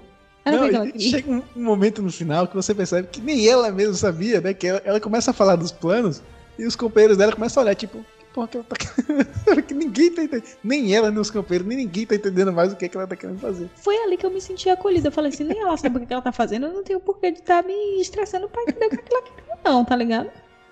Eu acho que ela só se estressou. Ela se estre... É que ela teve ali um colapso. Né? Ela se estressou, ela viu que ela não sabia mais o que queria, não sabia mais o que fazer. Colapsou. Colapsou e falou: vou sair batendo em todo mundo. Posso tentar matar alguém aqui pra poder compensar o que eu não sei o que eu quero fazer. é isso que ela tenta fazer. E aí nos quadrinhos não, não são os apátridas, né? São. É o Flag Smasher. Ele é o Flag Smasher, o Carl Morgenthau. Que é um cara que quer trazer um, transformar o mundo num lugar só. Uma só nação, um povo tal. Aqui eles deram um contexto que eu achei bem legal, né? Que é o contexto de, de refugiados que encontraram um mundo bem melhor quando o Thanos tirou metade do mundo. Era a parte que o Thanos dizia, não, as pessoas vão me aplaudir, as pessoas vão me agradecer depois. São as pessoas que agradeceram Thanos, porque eles, quando o mundo perdeu 50% da sua população, os recursos aumentaram. Então, tinha vaga de emprego, tinha vaga para estrangeiro e, trabalhar no seu país. Então, assim, todo mundo, esse povo tá realmente é o que sofre, de fato, os, os efeitos né, da, da superpopulação. É, é o povo que começou a ter vez. Então, na cabeça deles, essa coisa de unificar tudo seria melhor. E aí eu tava pensando aqui me ocorreu, eu tava pensando aqui, nossa, esses refugiados que conseguiram emprego, casa em outros países, que estavam lá, tipo, o cara tava sentado lá na mesinha dele trabalhando, e do nada, uma pessoa que tinha subido volta, e volta no colo dele, assim, tipo, oh, você está aqui. Como foi? Deve ter sido um constrangimento, né? Velho, é, uma, é uma coisa que, que eu tava falando naquela hora, inicialmente, que eu acho essa coisa da volta do Blip muito mal contada. A vitória, mas é WandaVision são, é uma semana depois de tudo né? Da, da guerra, enfim, é guerra infinita, né? Da guerra infinita. E se foi infinita, por que acabou? Desculpa, gente. Eu sempre fico tipo, títulos que, enfim, literal, literais demais. É, mas no sentido de que. Ah, e Falcão e o Soldado Invernal, o que? Meses? Meses depois? É, meses depois. Mas assim. Ah, em WandaVision isso não foi, foi citado pouco, né? Foi citado Uma assim, semana. Ah, foi citado o, pouco. O efeito do blip eu acho que foi citado uma vez só em WandaVision. Foi, é... Eu nem lembro o que foi, foi algo bem relevante assim pra trama. Isso, mas aí, conto lembrando que a gente não teve produções Marvel ainda, a exceção Mas é bem louco, porque teve o, o, o Homem-Aranha 3, Homem-Aranha 2. Isso. Passa meses depois de WandaVision. Isso. E o blip ainda é uma questão muito forte lá. As pessoas não ficam meio sem saber o que fazer. Mas a gente não entende como aquelas pessoas são afetadas socialmente, financeiramente, a, a, gente vê que Peter Parker sofre porque ele é desse, ele, ele é sofredor, ele é canceriano. Ele bota mesmo pra fora, entendeu? Tipo assim, ah, enfim, mas você, a gente não entende. É, a gente viu um pouco em WandaVision com a Mônica Rambeau, né? Que ela volta, ela volta no. Ela volta ali no hospital. Mas eu fico pensando assim, nesse, nessa, nessa. Sabe essas pontes que precisam ser feitas, né? Pra você entender um, um pouco da narrativa. E aí você fica tipo, Sabe o que acontece? Eles explicaram que a pessoa volta exatamente onde estava no momento. Até que no Homem-Aranha tá tendo lá um jogo de, de, basquete e do nada aparece a banda no meio da quadra, assim, pá. E a gente vê no final de Guerra Infinita, o Nick Fury, lá na hora que ele, que ele some, que ele começa a entender que tá acontecendo. Depois a gente vê um helicóptero bater num prédio, porque o helicóptero estava governado. Essa pessoa, quando voltou, ela voltou no ar. Milhares de pessoas que estavam em aviões, várias coisas, voltaram no ar, várias pessoas morreram numa queda absurda. Foi muito trágico. O Hulk podia ter instalado o dedo e falou: quero trazer insegurança a todas as pessoas que voltaram. Não, ele só falou, traz de volta. Ninguém pensou, ninguém pensou, amigo. Foi muito rápido. Não pensou, eu não consigo. Às vezes eu tô dormindo e eu sonho com o cara voltando ali no helicóptero que não existe e caindo. Caindo num, num caminhão assim, pá, e o caminhão passa por cima do cara. Uma tragédia absurda que aconteceu. Mas aí. Um filme de heróis ou um filme de terror? Eles podiam fazer essa série, né? Pois aquela série lá do pessoal que volta, aquela série francesa. Qual é? Aquela série do pessoal que some durante vários anos e depois volta. Dark? Não, aquela série francesa. Qual? Le Revenant. Le Revenant. Tem uma, tem uma versão americana dela, não lembro como é. É de um não... pessoal que, tipo. Ah, peraí, que o povo tava dentro do avião? E aí tem um furo temporal? Tem essa também, Manifest. Ah, tá. Mas tem outra. É, tem várias séries é, de pessoas que é. somem e voltam do nada. Eles é podiam fazer uma série dessa na Marvel, né? Mas você pensa comigo que se a Marvel tivesse um, um Dark Side para trabalhar algumas coisas. Algumas coisas da narrativa fariam mais sentido do que simplesmente ser aquele povo todo color, tudo, tudo cheio de cores, aquelas coisas. Tipo assim, várias desgraças acontecendo e o povo soltando poderzinho, sabe? Tipo. Eu acho que nessa altura ele só tá com foda-se. Oh, o pessoal vai se dar o que a gente fizer, foda-se. Não vamos desgastar preocupando com certas coisas, não. Mas é, falamos do, da Carly, falamos do Zembo, e a gente precisa falar do John Walker. Johnny Walker, um excelente whisky. Blue Label. Caraca, eu não acredito que essa piada veio parar aqui também. Muito boa. Atemporal, John Walker White. Walker. É. No, no, final, ele, você vê que a série ele termina Keep Walking no final da série. Keep Walking. Entendeu? Never stop believing. Keep walking. Eu acho ele. Eu tava ouvindo um podcast do MRG sobre Falcão na Cidade Invernal. E eles falaram uma coisa que eu concordo muito. O ator, né, o filho do Kurt Russell, Wyatt Russell, ele teve muita coragem de aceitar. Eu imagino que eles devem ter oferecido esse papel pra um monte de gente que não quis, né? Porque não é só você substituir um personagem que é muito querido, que ainda tá forte no inconsciente das pessoas e tal. É você substituir sendo um babaca. Um personagem. Sendo um babaca horrível. E o cara doou muito bem, porque se ele sofreu o que ele sofreu de críticas e tudo mais, e a galera encheu o saco dele e tal, que aliás a mídia deu uma abafadinha nisso aí, né? Porque na DC, quando rola uma coisinha mínima assim, é todo, nossa, fã da DC é insuportável, não sei o que, não sei o que. Ah, os caras vão ameaçar o cara de morte vai ficar fazendo bullying, chamar o cara de horrível, isso aqui, isso aqui. Aí todo mundo passa pano, aí todo mundo, ah, isso não aconteceu, deixa pra lá. O cara cancelou o Instagram. O cara cancelou o Instagram e Twitter, às vezes sociais. Sério que ele. Eu não fiquei sabendo. Eu não parei pra ver isso direito. Ele cancelou mesmo. Ele, ele cancelou, porque ele ficava recebendo crítica, ofensa das pessoas e tudo mais, isso aqui, que as pessoas não separaram. É novela das oito, né? É a senhorinha que assiste novela das oito. Que bate no, no Bruno Gagliasso quando ele faz um vilão. Seu recado. Mas isso é muito perigoso aquele cara que fez o, o do The Boys, como é o nome dele? O Capitão Pátria? Isso. Eu acho que ele também comentou que ele, que ele recebia coisas também. Várias pessoas, vários atores já passaram por isso, né? No sentido de separar uma coisa. Assim, a gente pode pensar. Ele conseguiu realmente transmitir o que foi solicitado que esse personagem transmitisse? Sim. Ele sim. Mas as pessoas não conseguem fazer essa diferenciação. Então, quanto isso é danoso para um artista, para um, enfim, para uma pessoa que faz o seu trabalho ali, ser levado é, dessa maneira. É um personagem que você começa odiando e você termina odiando, porém seu ódio ele fica perdido. O seu ódio ele fica perdido porque você fica tipo, oxe, gente, e o que foi que aconteceu aqui mesmo? Tipo, o cara vai fazer o escudinho dele. É... escudinho me deu até pena, o escudinho de minha redinha tomou duas porradas, acabou o escudo. Me? O como é que chama em inglês? Ai, meu Deus. Die Yourself, né? É.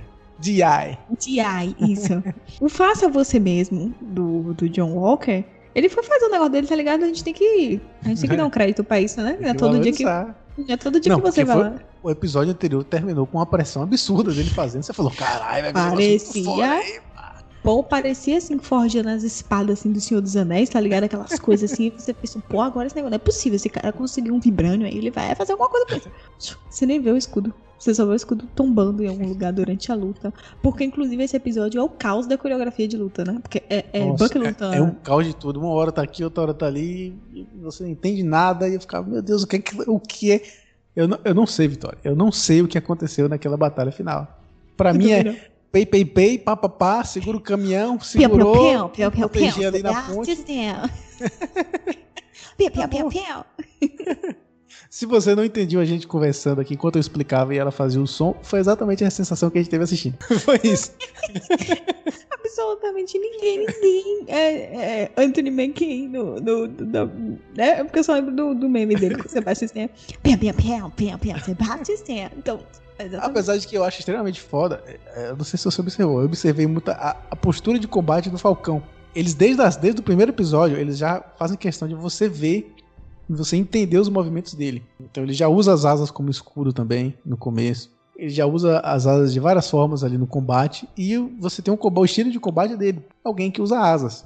Quando ele treina para ser o Capitão América, ele aprende um novo estilo de combate. Aí quando você vê ele sendo o Capitão América, ele combina muito. A coreografia é impecável, isso ela combina muito bem. O estilo de combate que ela já tinha introduzido dele como Falcão ao novo estilo de combate. Então é muito natural como ele usa as asas também para proteger e tudo mais. Tem um momento que ele, ele tá com escudo e a, e a Carly tá empurrando ele. Aí as asas fazem um apoio atrás. Aí ele consegue ter uma postura maior. Isso ajuda, isso combinado à roupa dele ser de vibrânio, ajuda a compensar o fato dele não ter poder nenhum, dele não ser 100% normal. Ele não tem um super soro. Então Sim. o estilo de combate e o traje combinam muito. Eu ri porque nessa cena que ele tá lutando contra a Carly, tem uma hora que ela empurra ele e ele vai andando para trás. Só que ele, em vez de simplesmente andar para trás, ele vai para trás dando cambalhota para trás. Não tem necessidade nenhuma. Eu não lembro. Eu tenho que assistir de novo, velho, pra você ver o tamanho de, de, de informação que sobrecarrega o seu cérebro nesse episódio. Eu não lembro disso. Ela correndo atrás dele e ele cambalhota pra trás, cambalhota, cambalhota. Não tinha necessidade nenhuma. Né, Mas assim, a, a, a, coerência de que o personagem. Se ele fez aquele treinamento todo para aprender a usar o escudo, é óbvio que ele tinha que colocar em cena o que ele aprendeu, né? As funcionalidades do traje dele. Ele não é o Homem-Aranha. Que o Tony Stark dá o um negócio ele fica tipo, quem é você? Quem é você? Inteligência artificial. Ai, não pode ativar isso, sabe? Então, é, é, é diferente, mas uma coisa que eu, eu achei muito muito simbólica é aquela cena que ele já vem é, carregando a Carly nos braços, né?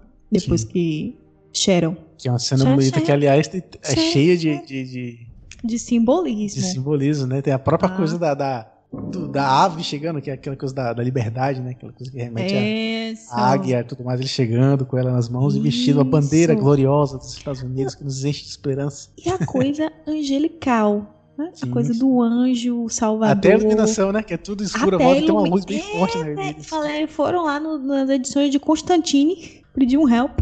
Que eu lembrei, eu lembrei de uma, de uma cena assim, que tem uma iluminação, né? Dele dele trazendo ela, dele colocando ela ali na maca. Achei até que ia ter uma conversa, eu fiquei esperando também o negócio rolar. Mas isso é um dos pontos altos. Mas são cenas que. São cenas que você tem que entender de semiótica pra você entender o que tá acontecendo. É a pessoa da semiótica barra os publicitários de plantão e né, os psicólogos de, que trabalham com imagem com símbolo. Então, eu, eu percebi isso. A, a ideia de querer transmitir com aquela imagem que nós temos um novo salvador, nós temos um novo protetor. Então, hum. aquele discurso dele também é, traz isso. Mas aí você pode falar mais do que eu. A problemática é que é isso. Porque depois ele vai ter aquela conversa com o Isaiah hum. e o Isaiah vai dizer: beleza, que você tá fazendo isso, mas não, não vai ser fácil um, um homem negro fazendo isso uhum. aqui. Então, a ambiguidade, assim, no sentido do, do que isso representa de, de uma América dele vestir as cores da América, essa América que abandonou ele, não hum. só no sentido fictício ao personagem, mas que abandona também no, no real. E aí e a gente tem esse momento incrível, né, do dele levando o Azaia no Museu do Capitão América, que tem uma sessão agora do Azaia. Que aliás é uma pena a gente não ter tido um flashback do Azaia. Daquele momento que ele explica é. a história dele, podia ter tido, né? Não é. Aí é que eu tô falando. Se eles tivessem é, usado é, é episódios iniciais, talvez, para dar flashbacks ou para uhum. fazer capítulos para os personagens e, é, e, eles tivessem até tido mais episódios, eu acho que a gente poderia ter tido desenvolvimentos muito mais, mais significativos do que já foram, né? Porque não são desenvolvimentos ruins, mas eles são insatisfatórios em sentido de, de roteiro mesmo, não em sentido de potência narrativa. Eles são insatisfatórios na construção do roteiro. Apesar de que eles podem ter escolhido não mostrar, para nos dar a mesma sensação de todo mundo que existe lá no universo deles, né? Ninguém viu, ninguém sabe, não existe registro disso. O governo apagou a história do Azaia. Então, no momento que a gente não tem, a gente tem essa mesma sensação, tipo, poxa, olha, olha a merda que fizeram. A gente não tem. Sim. E isso a gente só, só ouviu falar. Mas que seria legal, seria ter visto, né? Ele, ele na seria. guerra, lutando contra o Buck. Teria sido muito foda. Inclusive, o ator que faz o Azaia é o cara que dubla o Caçador de Marte no desenho da Liga da Justiça em outros desenhos dele. Ele está o quê? No melhor de dois mundos. Nem todo mundo pode mundos. dizer isso, não é mesmo, meus amigos? Mas voltando aqui pro WandaVision. Voltando aqui pro... Falcon Winter. Falcon and the Winter Soldier. the Winter Soldier. Essa, essa coisa do, do, do Falcão aparecer tão bem no último episódio e do uniforme que eu achei bonito, apesar de parecer bem bem cartunesco, bem fantasia, bem cosplay também. Homem, mas foi fidedigno, né? Fidedigno. Não, é igualzinho os quadrinhos. É muito igual. Absoluto, absurdamente igual aos quadrinhos. Mas que parece muito aquele do Vingadores lá do Capitão América, que é, que é um negócio bem cosplay. Parece. Assim, dava pra eles incorporarem mais o uniforme de militar. Enfim, mas não vou ser o chato que vai reclamar do uniforme, não, porque tá, tá, tá lindo. Não, não vou reclamar. Tá, tá legal. Gostei. E aí, essa coisa do teu uniforme bonito, da, da postura, eu gostei muito. É, é, me impactou muito, mas além dessa coisa de ser, da representatividade, de ser um personagem tão grande e talvez o maior da Marvel em essência, embora não o mais querido ou mais visibilidade, mas enfim, o mais importante, né? Pelo que ele representa naquele universo. De ser agora um cara negro, de saber que agora muitas crianças vão poder brincar de Capitão América sem ter ninguém chato reclamando que você não pode ser o Capitão América. E além de tudo isso, aquele discurso dele é muito poderoso. Apesar de que fica um pouco over diante de tudo que aconteceu no episódio, né? Na verdade, não é o discurso fica over, o episódio fica over diante do discurso. fica muito tipo, mas é um discurso muito bem escrito e, e, e a gente não pode deixar de destacar o, o, o Anthony Mack, né? A, a, interpretação dele. Ele coloca muita verdade ali. Porque é a verdade, né? É, ele coloca muita verdade. Ele fala, dá vários tapas, né? Tipo, ah, você não quer que eu seja Capitão América? Foda-se, sou eu. E você vai aceitar, querendo ou não. Você não tem escolha, meu amigo. E isso é, é uma narrativa muito foda. E ele lembra muito aquela coisa que, de teorias, eu até comentei contigo, de teorias que diziam que eles podiam dividir o escudo no final do episódio. Que seria uma puta de uma merda. Tinha que ser ele, não, não, não dava para ser outra pessoa, tinha que ser ele, só existia essa opção. Mesmo que, ok, tem base nos quadrinhos pro Buck virar Capitão América e tudo mais, mas mesmo que, que quisessem Chega, chega, ninguém aguenta mais branco fazendo coisa de branco. é. Chega, oxe, branco fazendo coisa. Não, chega cancelado. Ele vai ser ele, acabou. o próprio Steve Rogers já escolheu ele, já foi, não tem mais nada. É ele. E aí, mas eu acho que é isso. Muita gente ficou com a sensação de que esse último episódio é muito foda por causa desse discurso e por causa né, de, de, como se encerra o arco do Sam. Mas eu acho um episódio bem, eh, mas com um momento muito foda. Que é como a gente falou no início, a série tem essa discussão que é muito foda, mas no geral ela peca em muitas coisas, em outras narrativas, em, em outros momentos, algumas coisas. Então, que assim, eu acho gente, que é uma série boa. É, que aí a gente volta no que a gente tava falando, do, que a gente parou de falar do John Walker, né? No sentido de que o John Walker, ele só não ia, ele não podia ser o Capitão América, é, para além da questão dele não ter, não ser ter tomado o soro, que no fim da história ele toma o soro, né? Uhum. Mas assim, no sentido da, das questões ah, eu não sei se é a palavra que eu deveria usar aqui seria integridade, né? Mas no sentido da, das constituições mesmo dele, né? Da moral. É uma coisa que a gente não vê muito, né? Mas ele já tinha sido o filho da puta lá no, na guerra. Ele vem com o próprio estresse pós-traumático dele. E naquela hora que ele tem uma conversa com o Lamar, né? Lamar fala: o soro potencializa aquilo que já está dentro de você. Então aquele descontrole dele de matar né, o apátrida não é que é inerente a ele, mas desperta algo que já era dele, né? Aquela, aquela forma violenta.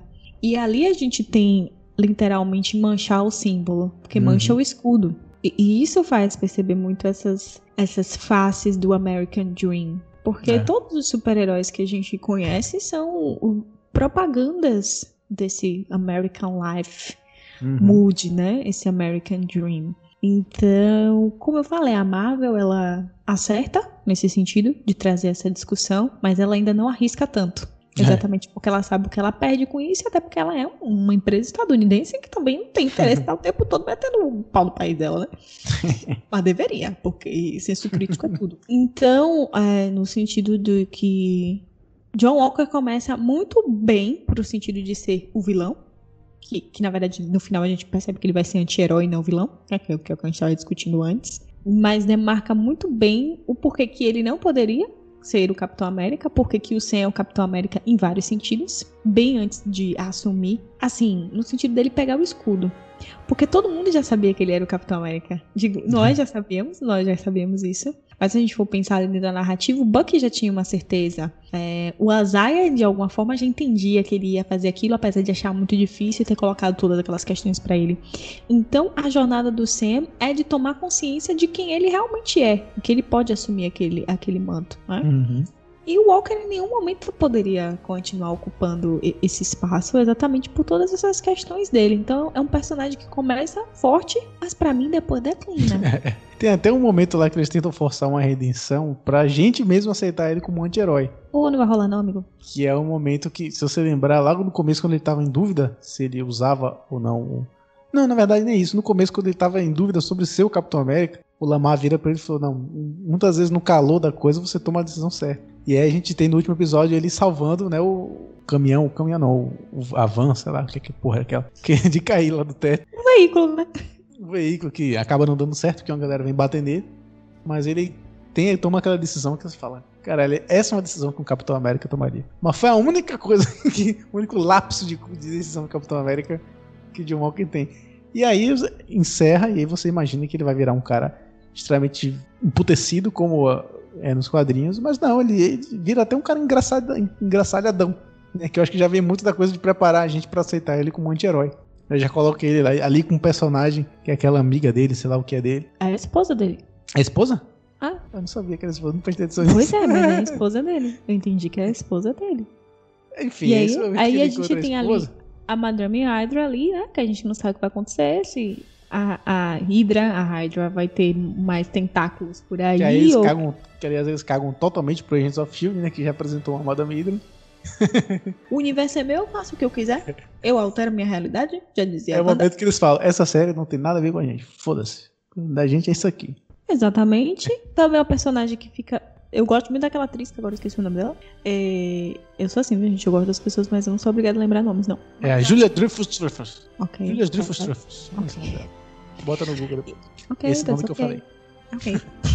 Vou fazer a minha Siri ouvir você e ela vai me dizer quem é essa pessoa. Também é um personagem que fica ali correndo, né? Assim, aparece e. Mas a gente, eu acho que acredito que se tiver uma segunda temporada dessa série, ou no próprio Capitão América 4, é, ter, né, o desenvolvimento do que ela vai significar. Ela vai ser uma mentora ali pro, pro Walker. Então, assim, eu terminei com o meu ranço com Walker ainda no meu coração. Mas assim, você se perde no seu próprio ranço. Você fica, poxa, não tem nem tempo lá pra ter ranço pra esse cara, porque esse cara foi. Lembrei uma coisa que eu ia falar. Quando você falou isso antes, em outro momento, que você, é, sobre essa coisa de que. Essa coisa de que o John Walker tem essa pequena mudança e tal.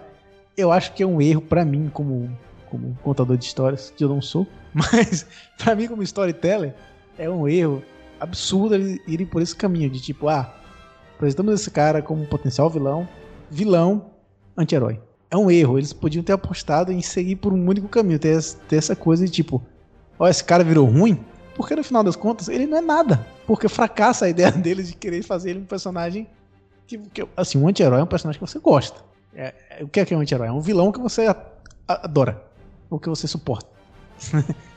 pra gente que eu tô falando, não na constituição do não no, no, no, no, no conceito. Pra gente é Deadpool, Loki, essas coisas. É Batman, que o Batman é um anti-herói também, né? Mas... Fica aí a reflexão, né mesmo, meus amigos? Mas aí, ele não é nada. Ele não é um cara que você vai se afeiçoar pra você querer que ele seja um anti-herói. Não é um cara que você odeia pro vilão porque ele acaba meio que fake redenção, aquela redenção bem fajuta que eles tentam forçar. Não é redenção, né? Antes tivessem matado o cara, na moral, na moralzão assim, que se ele fosse morrido, talvez Pô, ele teria tivesse... sido bem mais honroso, né? Pô, velho, a gente ainda teria um, um... Nem a morte da Carly foi tão impactante É. como coisa que era uma personagem. Então, assim, é, é essa a minha crítica. Esses personagens que são secundários, não é porque eles são secundários que eles precisam ser mal desenvolvidos, eles são mal desenvolvidos. É, Sabe? totalmente. Eles se perdem no storytelling da coisa, no Se personagem. você termina ali a história do, do John Walker como tipo, pronto, ele vai apresentar ele, a Madame Hydra vai apresentar ele com o uniforme, que é a mesma coisa, só que preto, né? Ele mesmo fala. Apresenta ele ali, você coloca de uma forma dramática, ele com a cara séria, fechada, em vez do cara brincalhão como ele terminou. Então, Ou se tipo, ele tivesse esse sido cara é mal, pronto, fudeu, acabou. Isso, ou se ele tivesse sido, por exemplo, poderia ter sido uma cena pós-crédito. Ele preso, por exemplo, não é? Uma Uhum. coisa assim. E ela indo atrás dele propor. Sim. E ele nesse, nessa posição mais, mais fechado mesmo, mais. Mas não. Ele é aquele cara que do nada ele vira brincalhão. Você fica tipo assim, onde tava essa pessoa? O que aconteceu essa pessoa em momento nenhum? Quer dizer, você sente que ele faz uma, umas jogadas, uma forçação de barra tanto que você fica tipo assim, que saco esse cara aqui, meu Deus. Então, eu achei que ficou. Ah, Marvel, me contrata, contrata a gente aí, que esse negócio ficou muito desconexo. Nesse sentido, né? Não entrega. A mesma coisa, a gente termina sem saber qual era a real motivação do Zapatri, da, da Carly que tava ali, tinha tudo pra ser uma- uma personagem ah, que não E- tem motivações exatamente erradas, ela tem motivações que tem um fundo do porquê aquelas motivações existem. E aí a gente diz água em quem? Em Sharon, Sharon, Sharon, Sharon Sharon. Sharon, Sharon. Para a gente encerrar aqui o papo, a Sharon Carter, que é, é um personagem que vem de lugar nenhum e vai pra lugar nenhum, igual a série. vem de lugar nenhum e não vai pra lugar nenhum. Tirando o Sam, o resto da série é tudo isso. A Sharon, depois que eu vi a teoria de que ela provavelmente é um Screw, aí você começa até a aceitar. Porque fora isso, não faz o menor sentido o que fizeram com o personagem na série. Não faz o menor sentido, não tem sentido algum. Ela é sobrinha da, ela é sobrinha da Peggy Carter. Ela é a agente, uma das agentes de confiança do Nick Fury. Gente boa, ela ficou contra o governo pra ficar com o Jo- Rogers, ficou contra a Shield. E do nada lá, vamos juntar, vou virar um, um traficante aqui nessa porra. Não, não vai se juntar, né, amor? Ela vira o traficante dela, ela faz o tráfico dela, entendeu? Ela trafica as artes dela, se ela quiser. Ela Assim- vira uma pessoa totalmente má, assim. E outra, é, você vê que ela tem planos e coisas Mas você não sabe o que, que é. que não é, não leva a lugar nenhum. Tipo, o mercador do poder. Tá, é o quem manda lá e é o chefão do crime. Tá, mas o que, que ele faz exatamente? O que, que é- ela é exatamente? Aí tem o Bartrock, que aliás é o personagem que jogaram aqui também. Tão mal quanto jogaram ele no filme de Soldado Invernal, né? Que é aquele, aquele vilão lá. Aí tem o Bar Bartrock. Eu não Bartrock, lembrava. o Bartrock também aparece do nada aqui. Ele, do nada ele tá numa missão lá que o, que o Buck, que o Sam destrói ele no primeiro episódio. Aí agora ele volta como um infiltrado dela, né? Pra recuperar os, a, a Carly, sei lá. E aí ela mata. Aí você não sabe bem o que é, que é o objetivo dela. Aí você não sabe o que, O que é, o raiva que que ela daquela quer. cena, o raiva, porque eu fiquei esperando, puxa, Carly vai conseguir revelar pra Sam que Sharon é o mercador do poder.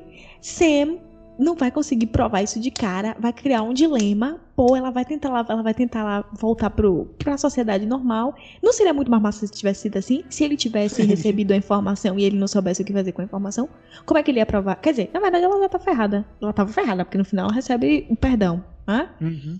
Ent- Então, assim, eu fiquei tipo, mas qual é o motivo, mulher, de tu ter. Não entendi o que aconteceu Qual com que tudo aqui. Não, que que porque aconteceu? assim, a gente entende que ela foi pra Madripoor, foragida, que aliás não é o único lugar do mundo. Um monte de gente ficou foragida esse tempo todo, inclusive o e o Buck. E ninguém precisou ir pra uma terra de bandido pra se proteger. Mas tudo bem. É, então Madripoor, que aliás parece muito a cidade do, do, do jogo Cyberpunk. Parece muito, lembrou muito. Não, parece também. Parece- é, parece também o cenário da temporada 2. Acho que não tem na- muito da 1, não. Acho que tá mais na 2 do Altered Carbon, que tá na Netflix, que inclusive é o Sim, Anthony que é. faz a, a, a segunda temporada. É, é verdade. E aí ela do nada foi pra esse lugar e ela, e ela vai com tem um discurso de vitimismo, de tipo, ah, de vir pra cá. Aí depois a, a série faz você entender que ela teve que pra sobreviver e virando, né, a, a chefe lá pra poder mandar na parada. Só que você vê que as, as ações dela não são motivadas por, por isso, não é de alguém que teve que fazer tal coisa pra poder sobreviver, é de gente que é cu mesmo, né? gente que tá que tá com coisa ruim. Então assim, totalmente perdido, não faz sentido nenhum com a construção da personagem. Eu gosto da ideia da gente ter uma personagem feminina que pode ter uma, uma grande influência em alguma coisa, construir alguma coisa muito, muito potente. Mas eu achei meio. Você O fica tipo, problema é como chega nisso? dá uma Problema- construção pra isso. Dá um, um pano de fundo pra chegar nisso. Não joga do nada. E dá uma desculpa tão fajuta quanto a que eles deram pra isso ter acontecido. Entendeu? É isso. Eu acho que é, o cerne aqui do cast acabou sendo é, o quão incrível é o novo Capitão América. Incrível o nosso Capitão América. A gente tem um, um Capitão América que eu vou aqui dizer melhor do que Steve Rogers. Tem muito mais plano de muito pano de fundo, muita coesão, muita coerência, coesão, coerência e aclamação. Mas no sentido de que o Sam, ele tem uma maturidade, ele tem uma, uma imponência, uma coisa que pra mim Steve Rogers, ele não tinha. Ele não tinha essa, essa maturidade, assim, o fato dele ser um símbolo dentro de um contexto psicossocial, psicossocial, enfim, é psicossocial, é... Enfim, tanto na ficção quanto na realidade, é- dá uma potência muito mais forte pra esse símbolo, pra esse lugar, pra essa representação, pra essa representatividade. Mas o resto, meu povo, o que foi que aconteceu? Hã?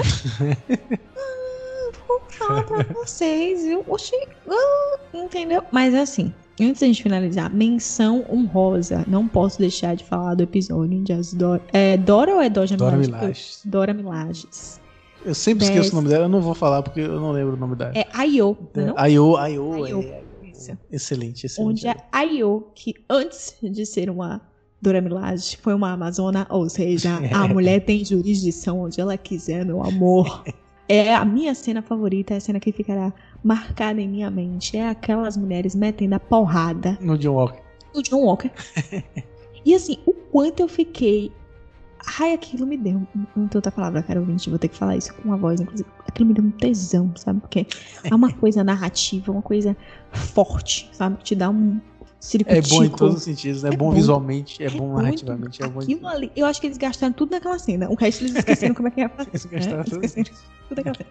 E E, sentido. e- e eles, e as, as Dora Milajes, não só a, a Ayo, como as outras que estão ali, são mulheres que têm uma presença muito forte. né? As Dora Milajes elas já são construídas visualmente para isso, mas claro que também tem a parte das atrizes, né? A gente tem. Não é se você botar qualquer pessoa lá, a pessoa vai ser imponente. Mas eles, elas têm uma, uma presença que elas chegam ali e dão um impacto tão grande na situação. E assim, na hora que elas desarmam o braço do Buck.